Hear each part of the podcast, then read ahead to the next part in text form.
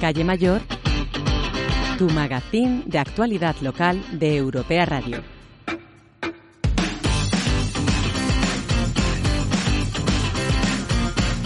Buenas tardes y bienvenidos una semana más a Calle Mayor. Por fin llegamos al viernes y aquí estamos nosotros para dar repaso a toda la semana. ¿Comenzamos? Yo soy Miguel Muñoz Gutiérrez y a los mandos se encuentra Juan José Ceballos. La temporada navideña cada vez se va acercando más y es que solamente quedan seis sábados para llegar a Navidad y así nos lo llevan recordando María Carey y Ferrero Roser desde el primero de noviembre. Este fin de semana ya tenemos que coger el borreguito, porque ya empieza a pegar fuerte el frío estos días. Por la noche hemos llegado a alcanzar los cero grados, así que ya sabéis. ¿Y qué mejor remedio contra el frío que tomarse un buen café calentito mientras escucháis nuestro programa? No se me ocurre nada mejor. Comenzamos dando un repaso a los temas más relevantes de la actualidad. Seguido tenemos una de mis secciones favoritas, Generación Z, que esta semana se han encargado de traernos a cinco adolescentes que han cambiado el mundo. Nuestro reportaje de esta semana va acerca del movimiento Movember. ¿Qué nos contarán nuestros compañeros? Como siempre, traemos los mejores tips entre nuestras secciones. He oído algo de consejos que no sirven para nada. Veremos. En nuestra nueva sección de salud mental hablaremos de un trastorno de ansiedad que solamente afecta al dos por ciento de la población. Quédense para aprender un poco más del tema. Y finalmente, los mejores planes para este fin de semana en nuestra última sección, Cuerpo de Viernes. Y por supuesto con los mejores colaboradores que uno podría desear. Así que dicho todo esto de una vez, comenzamos.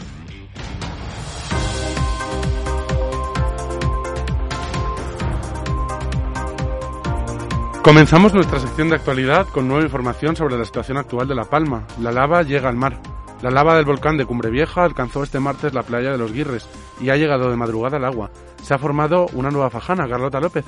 Así es, la lava ha llegado al mar este miércoles por segunda vez desde que comenzó la erupción del volcán en la isla de La Palma.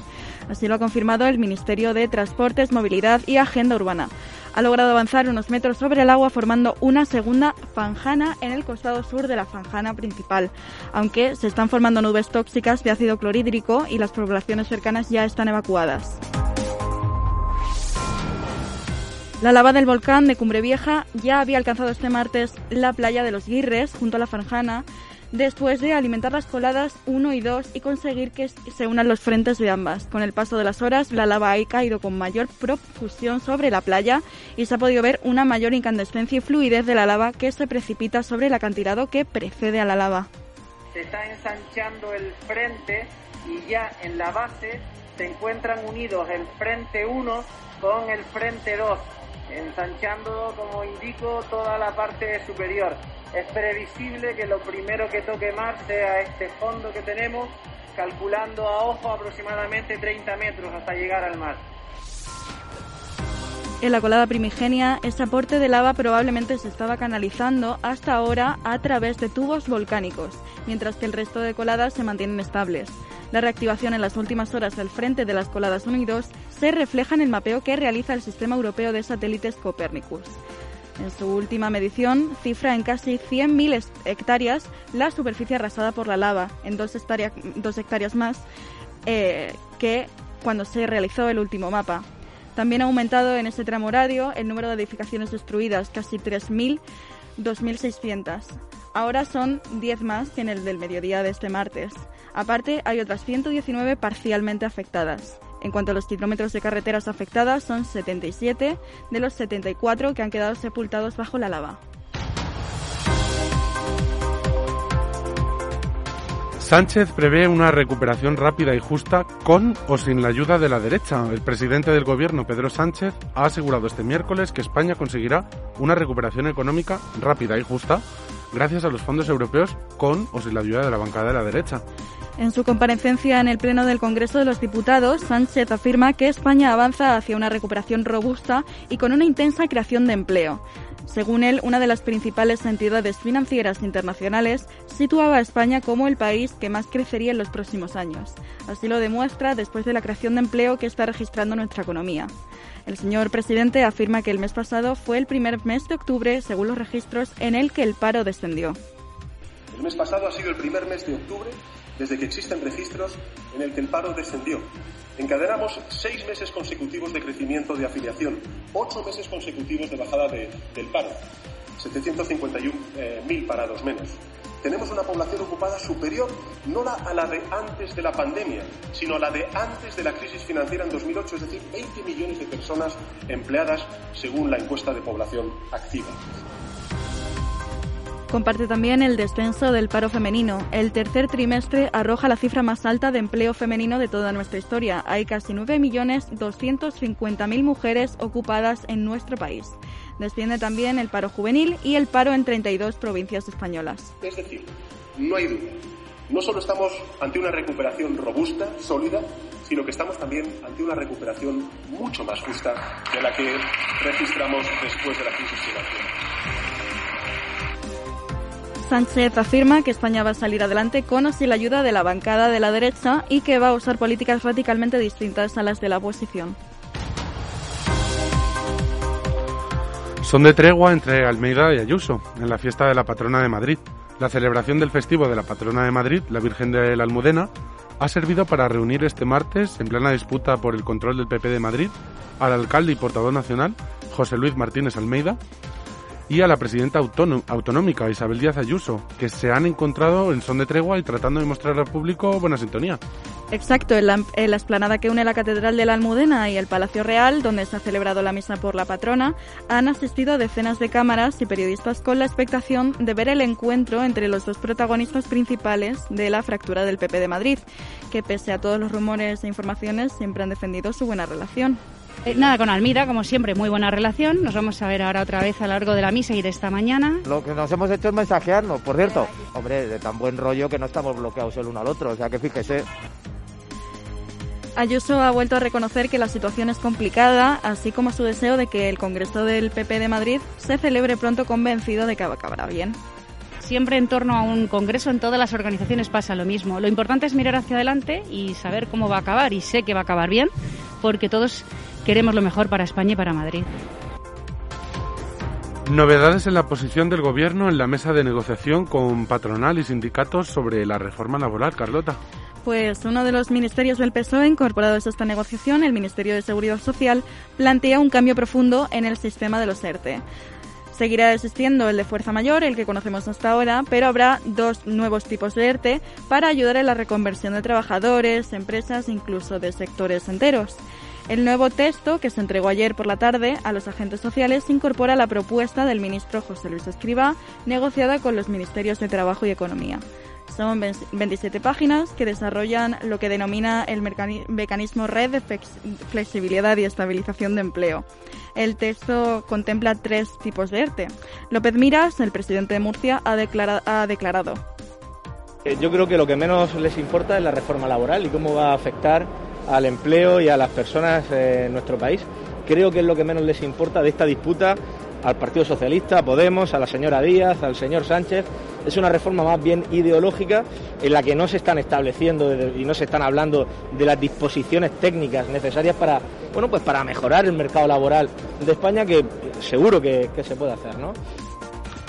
Bueno, pues muchas gracias, Carlota, por ponernos a la última de las noticias de esta semana. Gracias a ti, Miguel. Calle Mayor, en Europea Radio.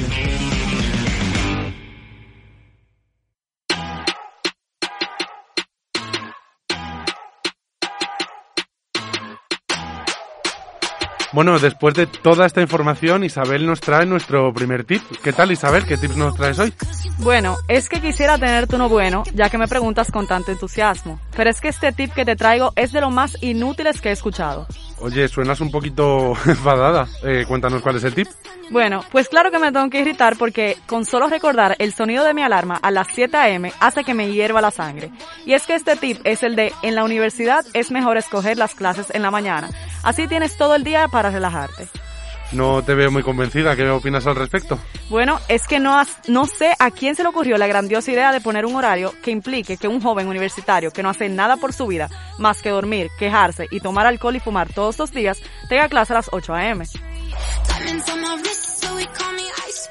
Porque aparte se duerme borracho, se despierta con la misma borrachera, llega a clase resacado, con la cabeza explotando, se duerme en todas las clases y solo está pensando en el momento en que llegue la hora de que termine la clase para dormirse todo el camino en el bus, casi perderse la parada, llegar a casa, comerse un bocadillo que tiene una semana en su nevera, vomitarlo porque eh, resaca y dormirse solo con esperanza de que se le quite esa horrible resaca.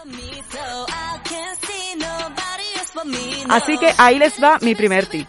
Que ni se les ocurra escoger las clases en la mañana, que se van a arrepentir. Las ponen en la tarde, se despiertan a las una, tranquilos y con calma, se toman algo para la resaca y no van a andar como zombies por la universidad. La verdad es que yo prefiero las clases de tarde. Yo, por ejemplo, salgo mucho durante los días de semana y por eso siento que en las clases de tarde tendría más tiempo para recuperarme de la noche anterior y llegar a las clases y aprender. Los beneficios de tener clases en la tarde vienen si te organizas por la mañana. Tienes tiempo de desayunar tranquilamente, arreglarte tranquilamente, ir al gimnasio, hacer todo lo que tengas que hacer. Y créanme, si me hacen caso, pueden salir a tomar todos los días sin problema, porque esa es otra. Con todo y resaca, cuando tu colega te escriba, hey, dos copas, dos copas por diez euros hasta las doce, no lo vas a pensar dos veces y vas a salir corriendo para aprovechar esa oferta. Bueno, es que aquí no juzgamos porque diez pavos por dos copas son diez pavos. Claro, y qué mejor idea que gastar ese dinero que no tienes en tu cuenta porque la tienes en negativo quince. Y que nunca gastarías en cosas como, eh, no sé, tal vez comida, para no morir de hambre. Ah, uh, sí soy. Entonces, ¿qué nos recomiendas a todos los universitarios que tenemos la cuenta de banco en negativo? Bueno, ahí les va mi otro tip. Los días quince y treinta, desde que te depositen, saca el dinero en efectivo de tu cuenta y guárdalo, preferiblemente en casa para que no estés tentado a gastarlo en la calle, y así cuando la cuenta no dé para más, todavía vas a tener unos quince a veinte euritos que te van a salvar la vida. Así es, Isabel, y que, que esta es la vida de los universitarios. Voy a tener que probar este tip. Eh, por cierto, una cosa, ¿dónde está eso de las copas por diez pavos? Preguntando por un amigo, vaya. Sí, sí, seguro que es para un amigo, ¿no? Sí, sí, claro, si yo no bebo nada más que agua con colorante destilada. Exactamente, estoy segura que sí. Bueno, pues aprovecho para comentarles mi siguiente tip, el cual es ¿cómo salir de fiesta con poco dinero? Mm, yo creo que esto me interesa.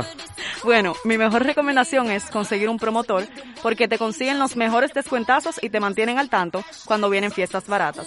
Te incluyen en listas para así pagar menos y no solo esto, también tiene otro beneficio que es que te asegura entrar aunque haya una cola infinita. ¿Y dónde o cómo consigo un promotor?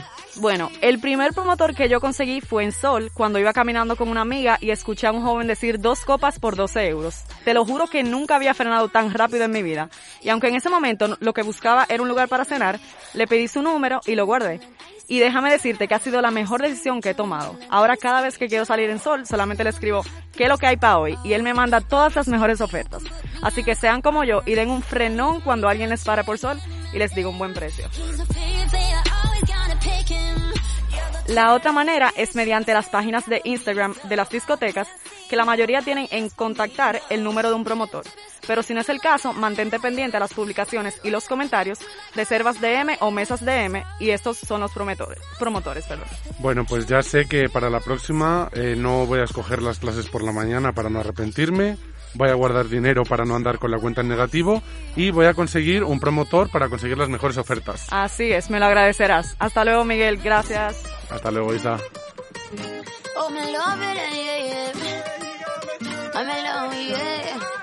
Calle Mayor, tu magazín de actualidad local de Europea Radio.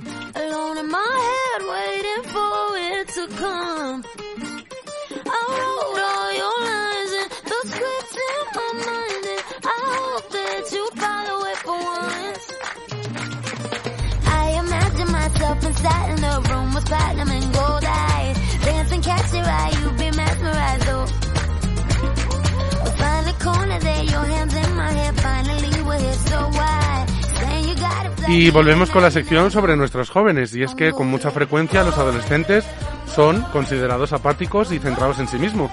Así que hoy vamos a hablar de tres adolescentes que han cambiado un poco el mundo. ¿No es cierto, chicas? Sí. Están con nosotros Anto, Tamara y Yailin. ¿Cómo estáis, chicas? Muy bien, ¿qué tal? Yo me adelanto, ya estoy emocionada.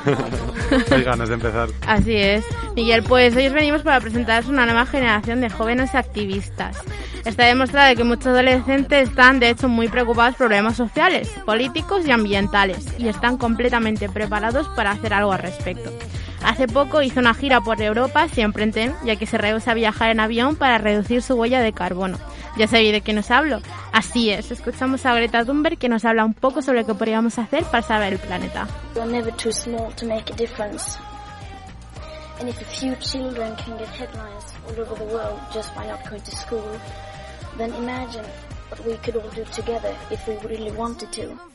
He aprendido que nunca eres demasiado pequeño para marcar la diferencia, y si algunos niños pueden aparecer en los titulares de todo el mundo simplemente por no ir a clase, imaginaros qué podríamos hacer todos juntos si quisiéramos. Estas son las palabras que hemos escuchado ahora mismo de Greta Thunberg.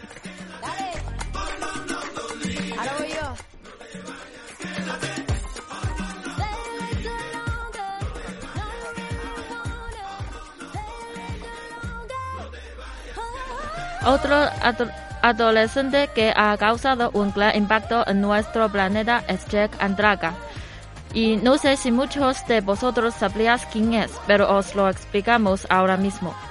Jack Andraka es un chico de quince años que inventó una nueva forma un poco más pla- barata de detectar el cáncer de páncreas. Él mismo nos explica cómo lo, le ocurrió la idea. Mi interés por diagnosticar el cáncer surgió a raíz de una tragedia familiar. Un amigo de la familia muy cercano, que era como mi tío, murió de cáncer de páncreas. Yo estaba en octavo curso, debía tener trece o catorce años. Adquirí todos los conocimientos que necesitaba utilizando solamente Google y Wikipedia.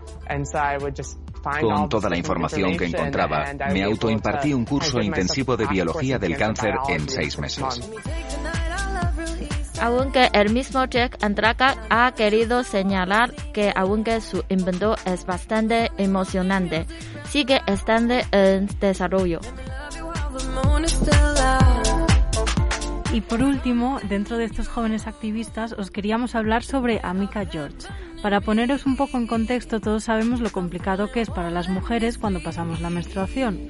Pues Amika George, después de leer que una organización benéfica que generalmente envía productos menstruales a las niñas en África, tuvo que redirigir esos productos a la ciudad inglesa de Leeds porque había niñas que no podían pagarlos. Amika George decidió que tenía que hacer algo para luchar contra la llamada pobreza de periodo en Reino Unido.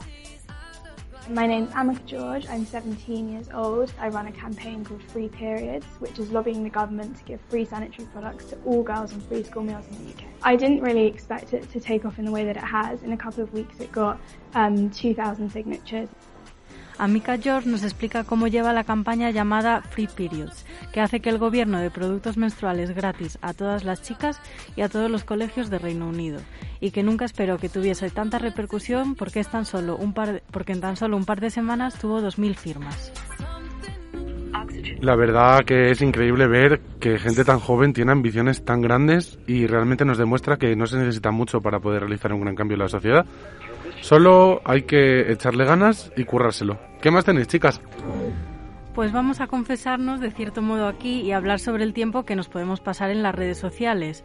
Confesarnos porque hoy vamos a hablar de las luces y las sombras de una de las plataformas más populares, es decir, Instagram. Para ello hemos hablado con gente como Sofía, que tiene diecisiete años y nos confiesa que antes subía muchas fotos, pero que dejó de hacerlo porque, según ella, una de las cosas malas es estar enganchada. Y por eso Sofía nos explica cuánto tiempo se pasa en Instagram y qué consecuencias le ha traído con su familia. A lo largo de hoy, yo creo que estar en un entorno, una media de dos o tres horas diarias, porque esta semana tengo bastante trabajo de, del colegio y exámenes. Antes, o sea, usaba mucho más Instagram. Al final, cada vez que yo subo una foto, siento como, un, por decir una, decir una presión de qué pensarán, y por eso siento que, que lo he dejado de usar. Ha generado bastante bronca el tema del móvil en mi casa. Varias veces mi madre tiene varias aplicaciones para, para eso, para el tiempo de uso y tal, ¿no? Pero porque siempre he sido una persona que me ha costado mucho concentrarme y pues el uso del teléfono pues no ha ayudado mucho, ¿no? Pues te toca confesarlo, Miguel. ¿Cuántas horas te pasas en Instagram o eres de esas personas que tienen un tiempo limitado en las redes sociales? ¿Y crees que al final es un poco tóxico que nos pasemos tantas horas mirando lo que hacen los demás? Bueno, ya que estamos de confesiones, voy a decir la verdad. Sí que uso Instagram, no tanto como otras redes sociales, pero sí que paso mucho tiempo mirando historias y dando likes a fotos de gente que ni siquiera me acuerdo que seguía. Pues vaya, pues para Ainhoa está bastante claro. También tiene diecisiete años y nos ha querido explicar un poquito su relación con Instagram. Mi relación con Instagram es bastante tóxica, yo creo. Eh, porque es un amor-odio. Me gusta subir cosas, pero es horrible a la hora de, de sentir la presión de si subo esto, ¿qué va a opinar la gente? Y a ver, tampoco nos vamos a poner a test, pero en Instagram también puede haber cuentas que nos den o no cuenten cosas buenas. Así nos lo explica Blanca. La Vaca Style es una cuenta que conocí gracias a otra chica en Instagram, una influencer. Se basa mucho en tema de veganismo y pues de gente vegetariana y tal. Y cuenta muchas historias como de animales que han sufrido por tema de, qué sé, de circos. Y no sé, como que gracias a esas cuentas me he dado cuenta de que hay pues alimentos que yo no conocía, como la eura o algo así, pues que a día de hoy forman parte de mi dieta. También recomiendo otra cuenta que también va más por el tema como de tema animales, que es la reserva Wild Forest, que pues está en Barcelona, si no me equivoco. Y, y no sé, es una chica que, que la verdad como que relata su vida en, pues en la reserva que tiene y se basa como en rescatar animales que tiene, que le llaman de, oye, nos acabamos de encontrar un ciervo que ha sido atropellado, ¿te interesa a, a cogerlo? No sé qué tal. Y, y no sé, me parece como muy guay.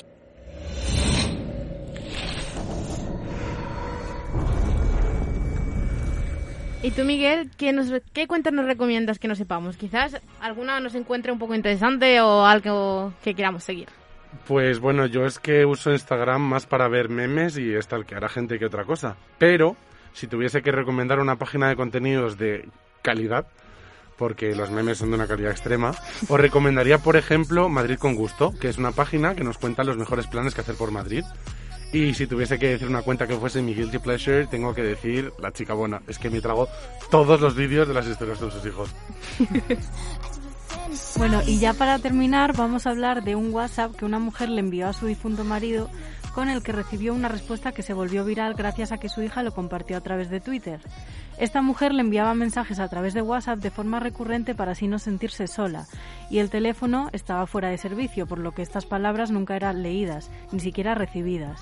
Laisa Montes, la hija de su matrimonio, eh, compartió por medio de la red social un mensaje de su madre que decía «Te amo». Minutos más tarde, el mismo fue recibido y marcado como leído con el doble tic azul, explicándolo de esta forma en Twitter. «Mi padre falleció hace casi nueve meses y hoy, dos de noviembre, mi madre le mandó un mensaje y él la dejó en visto, lo que es totalmente imposible porque el teléfono de mi padre está apagado. Qué bonita manera de decirnos que está presente», acompañándolo con una imagen donde se pueden ver las pruebas. Rápidamente la publicación se volvió viral y ahora tiene miles de likes y retweets, una lluvia de comentarios entre los que se dividen las opiniones, tanto los que lo asocian con un fallo de la plataforma sin trasfondo alguno, como los que apoyan la situación con la asociación con un caso paranormal, o como es mi caso, con la ilusión y ese punto de vista reconfortante de que esa persona de alguna forma sigue ahí para una familia rota por una pérdida. Calle Mayor, en Europea Radio.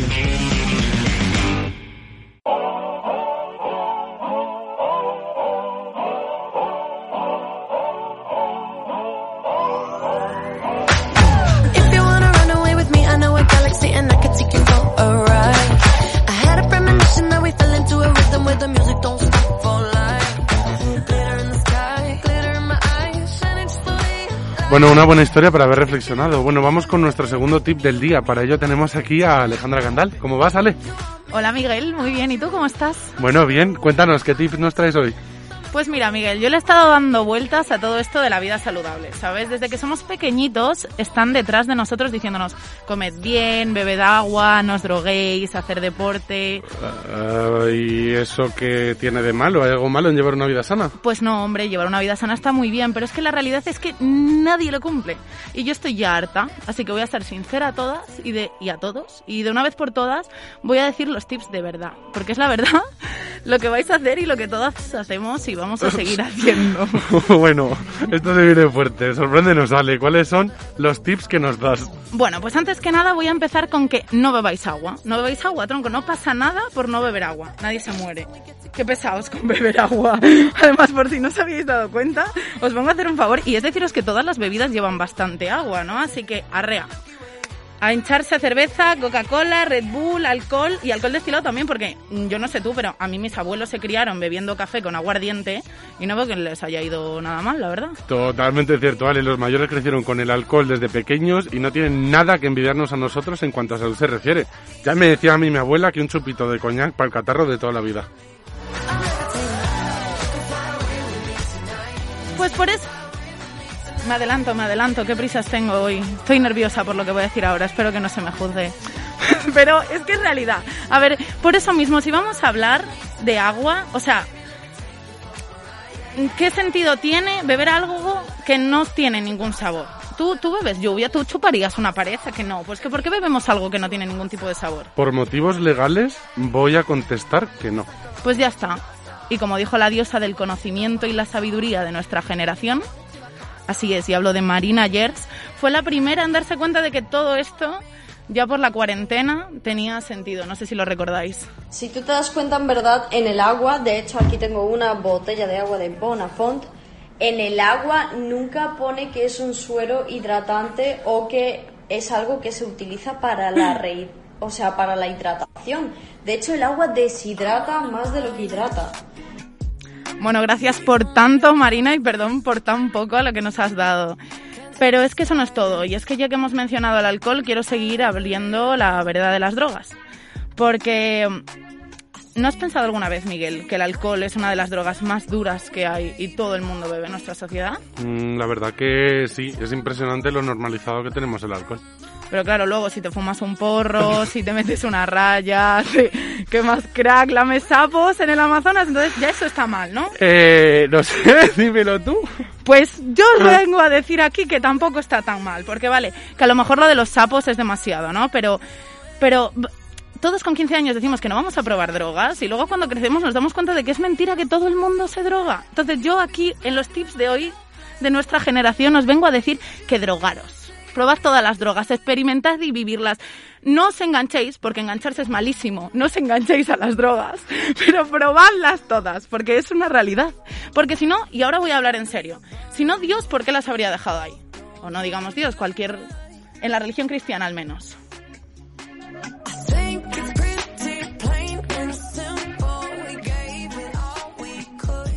No, pero en serio, ahora hablo en serio, Miguel, porque...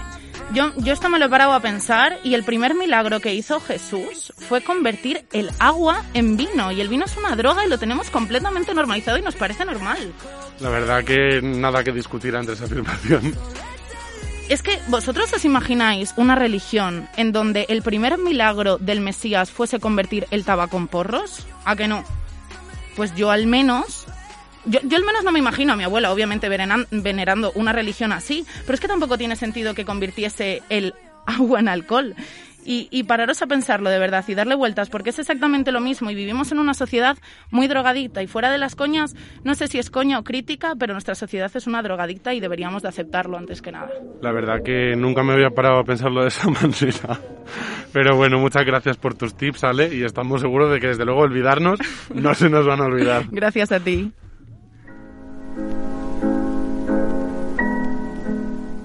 Calle Mayor.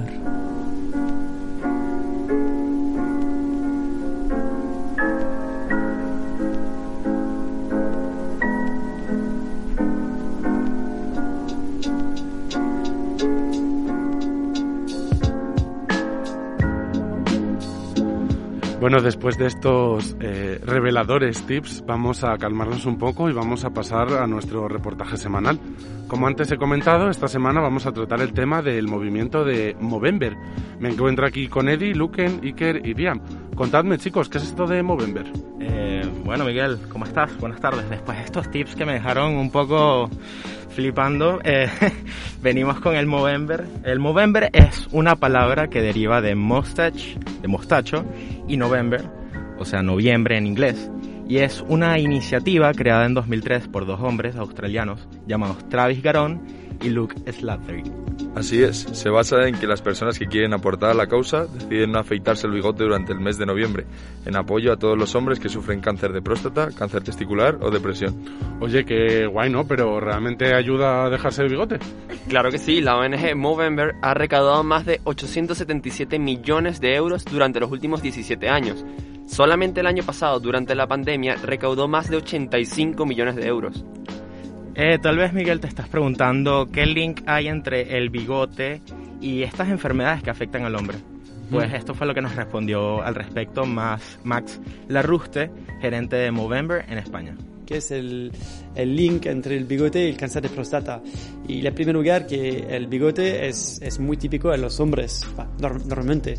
Um, y entonces, la cosa que es, um, un bigote te cambia completamente la cara. Y, y eso es que intentamos de hacer, que cambiar la cara de la salud masculina. Te queremos contar, Miguel, un poco más sobre cómo empezó este movimiento. Y es que en mil novecientos noventa y nueve, un grupo de amigos australianos de la ciudad de Adelaida se juntaron en un pub y tuvieron la curiosa idea de dejarse crecer el mostacho durante el mes de noviembre. Esto para recaudar fondos para la R S C P A, una O N G que lucha por los derechos de los animales. Luego, Travis y Luke en dos mil tres tomaron como referencia la idea de sus compatriotas de Adelaida y decidieron dejarse crecer el bigote, recaudar fondos para los hombres que padecen cáncer de próstata, cáncer testicular o que sufren depresión. La organización no solo se ha encargado de recolectar fondos, sino que promueve el hacer ejercicio. Movember recomienda hacer sesenta kilómetros de caminata, esto para prevenir la depresión y mejorar el estado de salud. El número sesenta se debe a que estudios indican que este es el número de hombres que mueren a causa del suicidio cada hora. Hablamos con la doctora Sandra Gómez, que nos explica por qué la actividad física ayuda a mejorar nuestro estado de salud. Cuando nos ejercitamos, nuestro cuerpo libera endorfina, sustancia natural producida por el cerebro durante y después de la realización de alguna actividad física. La liberación de endorfina, también conocida como hormona de la alegría, ayuda a relajarse, reduce el estrés, la ansiedad y mejora el estado de ánimo. Este despeje, al hacer ejercicio, que sienten los pacientes que sufren depresión o ansiedad, hace que no estén todo el tiempo ensimismados y que se liberen por momentos de los pensamientos negativos que nublan su cabeza. El Movember, el Movember ha ayudado a muchos hombres a visibilizar sus enfermedades. Como bien sabemos, existe esa mentalidad de macho que hacen que muchos hombres hablen sobre, no hablen sobre lo que les ocurre. Escuchemos qué dice al respecto David Cuspinera, coordinador del Movember en España. Realmente es una lucha más contra, contra la actitud, ¿no?, del hombre que, que puede tener delante las enfermedades, ¿no? El que nunca le puede pasar a él, el macho, el, y más aún el cáncer, este, el cáncer de próstata que puede afectar, pues bueno, internamente a la, puede ser la masculinidad, ¿no?, del hombre. El hombre tiene mucho pudor, el hombre no le gusta de hablar de estas cosas ni entre sus amigos, ¿no? A día de hoy hay más de seis millones y medio de participantes oficiales en la organización. También se les conoce como Mo Bros o Mo Sisters. Muchos de ellos están muy comprometidos y realizan eventos, o como le llaman ellos, momentos, en los que conciencian a su círculo social en redes sociales, aparte de organizar también eventos presenciales para recaudar fondos. El año pasado, debido a la pandemia, solo se pudieron realizar momentos online, pero como bien dijimos, recaudaron más de ochenta y cinco millones de euros, de los cuales un sesenta por ciento fueron destinados para la investigación del test P U R. Madre mía, qué pasada, así que tienen bastante repercusión. Oye, ¿y qué es esto del test P U R? Eso mismo le preguntamos a la doctora Gómez y esto fue lo que nos respondió. El test P U R es un test de orina experimental que permite predecir si los pacientes de cáncer de próstata requieren de tratamiento durante un periodo de cinco años y si el cáncer se volverá agresivo. Por los momentos es un test, como bien dije, experimental y sigue en desarrollo, pero se tiene la esperanza de que en unos años sea la prueba más confiable para ayudar en el diagnóstico del cáncer de próstata. Aparte que el test podría evitar las biopsias innecesarias en un paciente. Sin duda, sería un avance muy grande para el tratamiento de la enfermedad. Buah, me parece brutal lo que me habéis traído hoy al programa, chicos. Gracias, Miguel. La verdad es que es un tema del cual todos tenemos que hablar y darle visibilidad para así poder romper estigmas. Sí, y además que con este pequeño gesto de dejarte el bigote puedes ayudar a, a dar voz a este grave problema que tenemos en la sociedad hoy en día, entre otros muchos. Muy cierto, Eddie, muy cierto. Bueno, pues nada, chicos, muchas gracias a los cuatro por el reportaje de esta semana. Eddie, Iker, Luque y Lilian, hablándonos sobre el Movember. Gracias a ti. Calle Mayor, en Europea Radio.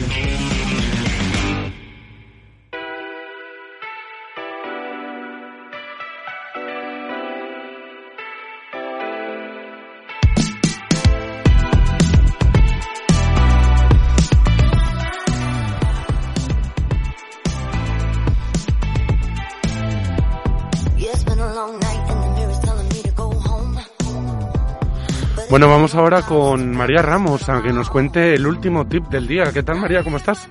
Pues mira, la verdad que muy bien. Eh, Alejandra ha dejado los tips bastante, bastante altos. Eh, ha sido bastante curiosa. Pero bueno, hoy los tips, como he dicho, vienen cargaditos de verdad, pero también de ironía, chicos. En realidad no os creáis nada de lo que estamos diciendo. De hecho, de eso se trata la sección de los tips de hoy. Miguel, te he visto bastante sorprendido. ¿Qué te han parecido nuestros consejos hasta ahora? Bueno, de sorpresa me han pillado, me he reído, he llorado, me he apuntado un par de cosillas, para qué mentir. Después de las maravillas que nos ha presentado Alejandra Isa, ¿qué nos traes tú? Bueno, pues ya hemos hablado de universidad, drogas, vida saludable y bueno, la verdad que es que creo que es el típico starter pack de un universitario, de todos. Pero claro está que nuestra generación no soporta a los quinceañeros y yo pues vengo a quejarme un poquito de ellos. Sí hay que decir que unos pocos años marcan mucho la diferencia, más aún cuando los chavales, o como ellos dicen, del cero cinco, son los que ahora hacen las chorradas que todos hemos hecho en algún momento. Pero de alguna forma u otra a nosotros nos resulta bastante irritante. En mi defensa diré que nunca he dicho nada de esas mierdas de soy del cero cinco, ¿sabes, bro, hermano? Mastodonte, máquina fiera, nos echamos unos pifas, porque me parecen un poco irritante cuanto menos. A ver, yo salgo de fiesta ahora. Tengo veinte años, me estoy encontrando con niños de la edad de mis hermanos pequeños. Irrita y mucho, y más aún cuando se acercan más chulos que un ocho y te dicen, oye, ¿de qué año eres? Guiño, guiño. Codo, codo. A todo esto la mitad no reúne, lógicamente, neuronas suficientes ni para cortar un trozo de pan, lo cual resulta aún más humillante, pero por supuesto gracioso.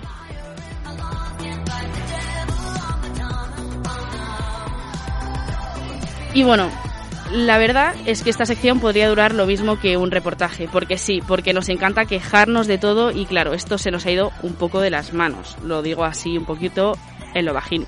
Ante todo aquí ni Peter es experto en absolutamente nada, así que sí, también haced caso a los expertos de verdad en estas movidas que os hemos estado hablando. Pero antes igual una tandita de peña quejándose sería bastante curiosa, ¿no? Pues aquí os la dejamos. Odio eh, formar parte de esta ciudad tan consumista, pero a la vez me encanta ser consumista. Me da tanta pereza el hecho de, de, de formar parte de este sistema capitalista. Me molesta que mis vecinos no paren de gritar, se escucha todo el día. Eh, me molesta mucho, estoy harta. Me molesta que, que, me, que me regañen en la calle, que me sigan diciendo qué hacer. Y que cuando me digan algo en plan, ponte la mascarilla, que me lo digan a malas. Odio el alcohol, lo detesto y detesto su efecto. Odio estudiar para exámenes, porque tienen que existir. Bueno, pues después de quejarse, porque quejarse es gratis y es de lo poco que podemos hacer los estudiantes de gratis, Eh, despedimos la sección de tips, así que María, muchas gracias. Ha sido un placer hoy. Y nos vemos la semana que viene.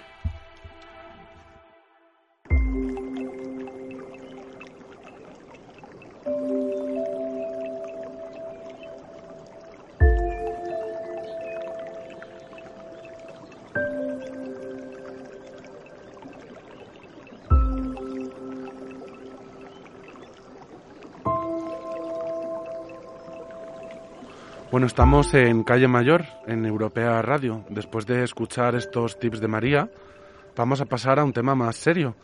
Hoy, en... Hoy, en nuestra sección de salud mental, vamos a tratar uno de los trastornos de ansiedad que afecta en torno a un dos por ciento de la población. Vamos a conocer cuáles son los principales síntomas, la manera de detectarlo y su posible tratamiento.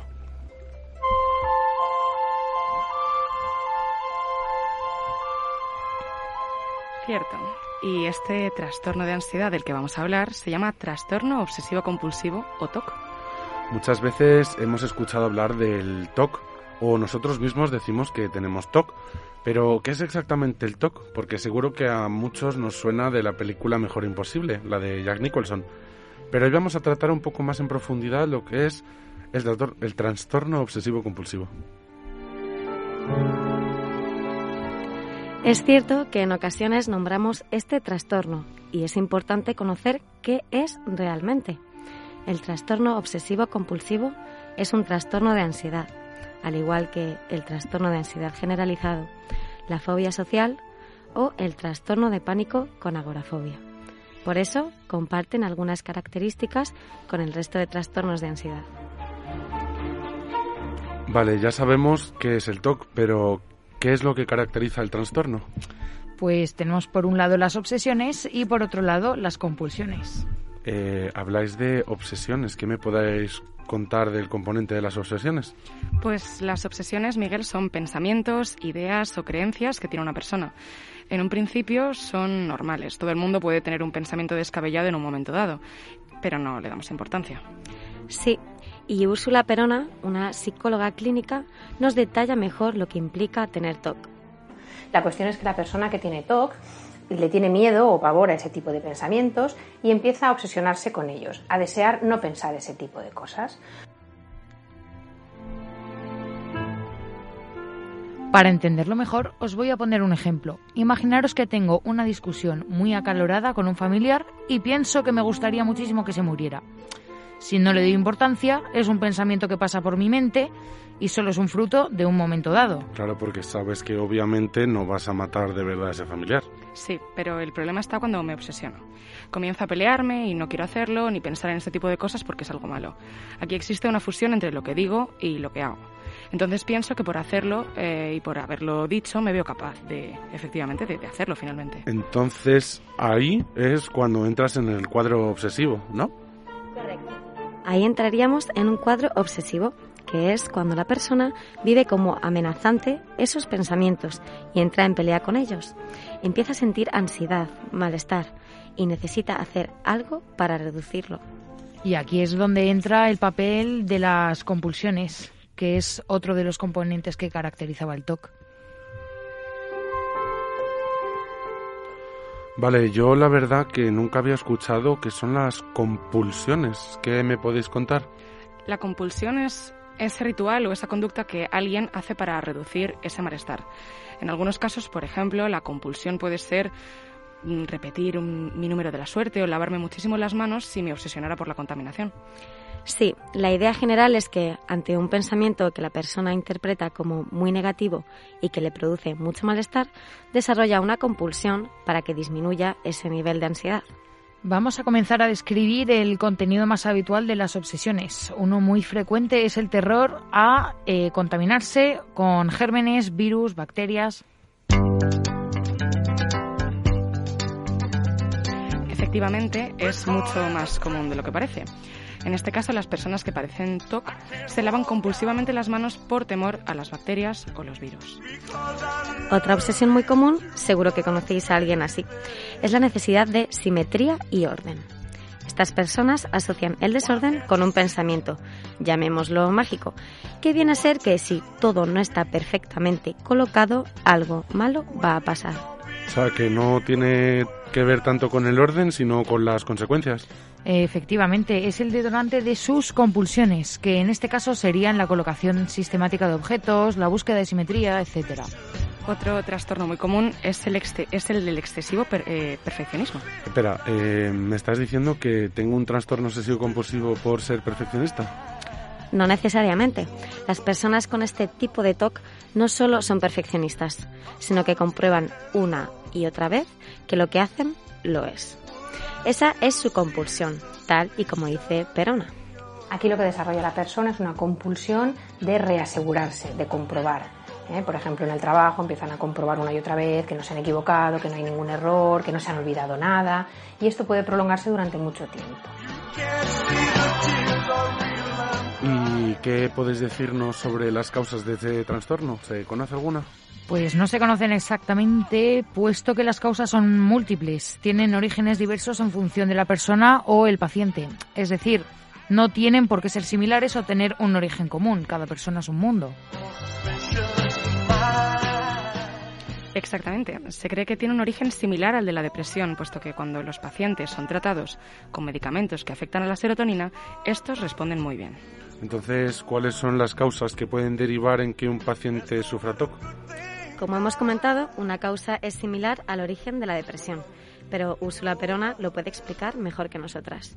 Es decir, hay una causa relacionada con a nivel biológico, hay una causa de herencia genética, una predisposición genética, eso es heredado, y luego a veces el detonante para que aparezca este trastorno puede ser un estresor psicosocial, algún acontecimiento estresante que acontece en la vida del individuo y que hace que se ponga en marcha o que aparezca el trastorno. Es un...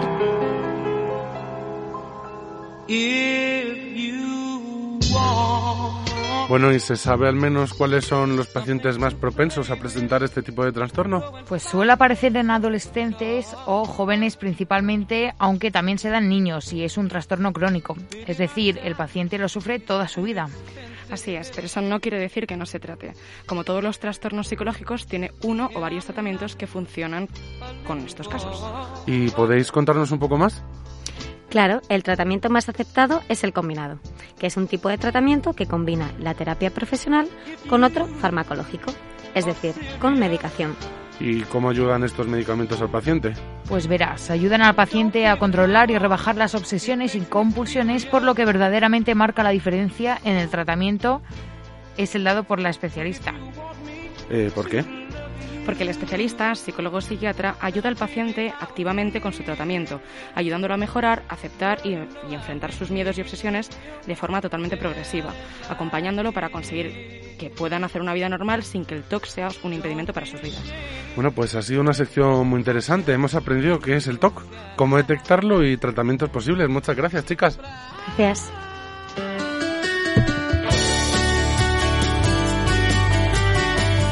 Calle Mayor, tu magazín de actualidad local de Europea Radio.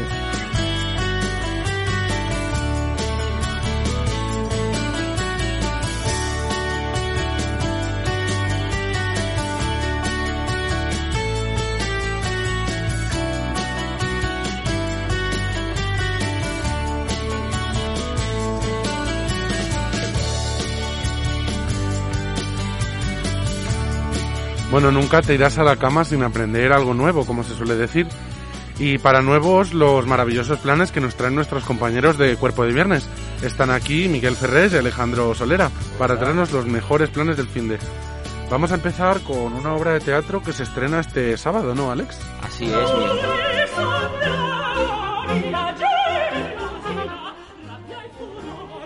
Así es, Miguel. Si prefieres dar un enfoque más cultural a tu fin de semana, este sábado trece de noviembre se estrenará por primera vez en Madrid Parténope, en el Teatro Real, y estará disponible hasta el veintitrés de este mismo mes.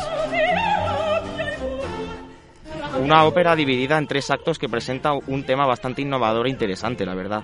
Cuatro pretendientes para una mujer, uno de los cuales es, a su vez, una mujer travestida. Constituye el punto de partida de una de las óperas más singulares entre las compuestas por Händel. Con Parténope, el director Christopher Alden pretende romper esos esquemas tradicionales de la ópera en la que la mujer se vuelve loca por amor y siempre va detrás del hombre, incluso al final acaba muriendo, y pretende convertir a la protagonista en una reina y demostrar justamente lo contrario, como él mismo dice. One of the things I love about this opera is that it's about uh, a powerful woman. And when you direct operas, um, so many operas that you do are about women who, you know, are victims, who go mad, who die for, for love. And this opera, she survives, which is good. Alejada también de los estándares musicales de la ópera seria, Parténope está, está servida mediante una partitura de carácter más ligero que la habitual. La dirección escénica, como ya dije, de Christopher Alden, ganador del premio Olivier a la mejor producción operística en dos mil nueve, da vida a esta divertida obra con un decorado bastante satisficado. Así que bueno, pues nada, que os invito a ir a verla porque la verdad no, no tiene desperdicio. Muchas gracias, Alex. Bueno, ahora vamos a hablar un poquito de los estrenos de hoy. Ya sabéis, eh, bueno, viernes se estrenan pelis nuevas. ¿Qué nos traes, Miguel? Pues para no alejarnos de golpe de la ópera, así por no cambiar mucho de tema, la primera peli que vamos a recomendar es un, music- un musical que se llama Tic Tic Boom, que básicamente es el metamusical. Uh, ¿Qué, qué, perdón? Metamusical, lo que oyes, básicamente es un musical que trata de un compositor cuyo sueño es hacer un musical. Entonces, este señor, que es nuestro protagonista, se acerca a sus treinta años y empieza a preguntarse si vale la pena perseguir su sueño, no tiene muy claro a dónde está yendo, que, a dónde lo va a llevar, no tiene muy claro nada de lo que está haciendo. El tráiler, al ser de Netflix, no ha salido de manera oficial en castellano, pero básicamente lo que nos muestran es a un joven Jonathan Larson, protagonizado por Andrew Garfield, que no sé si te recuerdas de él, que es el segundo Spider-Man. Uh-huh. Vale, pues Jonathan lleva ocho años escribiendo un musical, y por culpa del miedo no deja de editarlo, y de editarlo, y de editarlo una y otra vez. Mientras el tiempo, tic-tac, tic-tac, sigue pasando y él sigue trabajando en una cafetería. Lo mejor, que ya lo he dicho, es que esto es de Netflix, así que para los que seáis más de cueva como yo, no tenéis ni que salir de casa para verlo. Bueno, pues nada, habrá que echarle un vistazo a la, los que tengamos Netflix. Eh, ¿Qué más nos traéis así en cine, Miguel? Bueno, como no, pues vamos a hablar un poco de cine de verdad, ¿no? Vamos a hablar de Way Down, o en español, El Banco. La peli tiene un poquito de sabor a La Casa de Papel. La sinopsis, os preguntaréis cuál es. Básicamente, ya lo he dicho, quieren entrar a robar al Banco de España.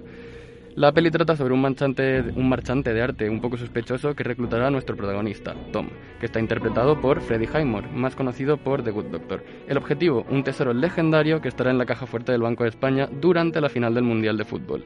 Esta vez sí, os dejo con el tráiler. Soy Walter Morland y te ofrezco un trabajo. Quiero que me ayudes a entrar en la cámara acorazada del lugar más seguro del mundo. Necesito tu mente. Porque no solo busco la solución a un problema, sino que no sé cuál es el problema.